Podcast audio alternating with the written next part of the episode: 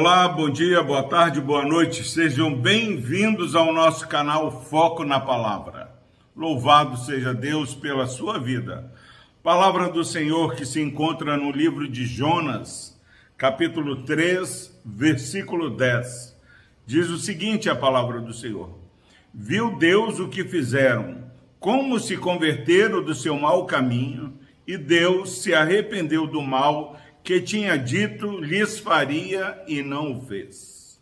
Meus irmãos, graças a Deus pela sua preciosa palavra. Nós estamos diante de um texto onde Jonas, depois de tentar fugir do comando de Deus de pregar uma palavra de salvação e de arrependimento ao povo da cidade de Nínive, Jonas acaba agora obedecendo ao Senhor. Ele percebe que a ordem e o comando de Deus não são negociadas. A ordem e o comando de Deus deve ser obedecidos. E aqui, meus irmãos, é para surpresa nossa, nós vemos que uma cidade inteira ela se arrepende do caminhar errado na presença do Senhor que eles estavam fazendo. Há uma conversão nacional na cidade de Nínive. Meus irmãos, e aqui diz o texto que Deus percebeu, Deus viu o arrependimento do povo de Nínive e Deus não condenou aquela cidade. A graça o perdão de Deus alcançou a cidade de Nínive através de um quebrantar diante da presença do Senhor. O que acontece, pastor Epaminondas, é, como pano de fundo é, dessa mensagem? Jonas estava fugindo para Tarsis, ele não queria pregar para o povo de Nínive, por quê?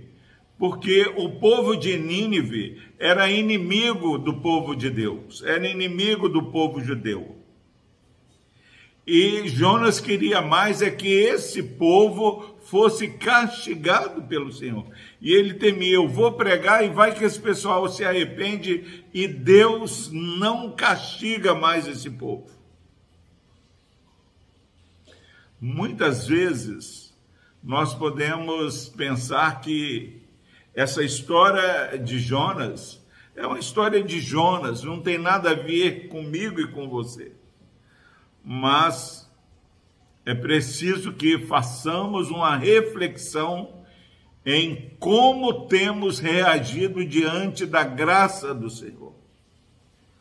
Quantas vezes nós ficamos tristes ao invés de celebrarmos o perdão de Deus dispensado a pessoas que nós muitas vezes temos dificuldade de lidar. Meu irmão, minha irmã, Jonas estava se esquecendo de que ele também era alvo do favor do Senhor. Eu e você somos perdoados pelo Senhor. Nosso pecado era tamanho que Deus teve que enviar Jesus Cristo para morrer ali na cruz do Calvário para nos salvar. Então, quando nós não nos alegramos com a conversão, com o perdão dos pecados, com a graça dispensada a pessoas que nós temos dificuldade de relacionar, temos algum problema, nós precisamos fazer um olhar para dentro de nós e percebermos que se estamos de pé, se temos acesso à presença de Deus, é porque fomos perdoados pelo Senhor. Que você, meu irmão, minha irmã, perdoado pelo Senhor, alvo do favor e da graça do Senhor, possa nesse dia onde você está ouvindo e assistindo essa mensagem, não somente se alegrar com o perdão que Deus tem dispensado a pessoas que talvez nós teríamos dificuldade de perdoar, mas pregar o arrependimento de pecados e a fé em Jesus, para todos os povos, até para aqueles que muitas vezes a, nossa própria carne gostaria que eles fossem castigados, mas é tempo de pregar a salvação em Jesus. Não façamos como Jonas, que possamos ir para onde Deus nos levar, levando a mensagem de arrependimento de pecados e fé para a salvação em Jesus Cristo. Celebre a salvação que Deus tem enviado a todos os povos. Que Deus nos abençoe. Vamos orar.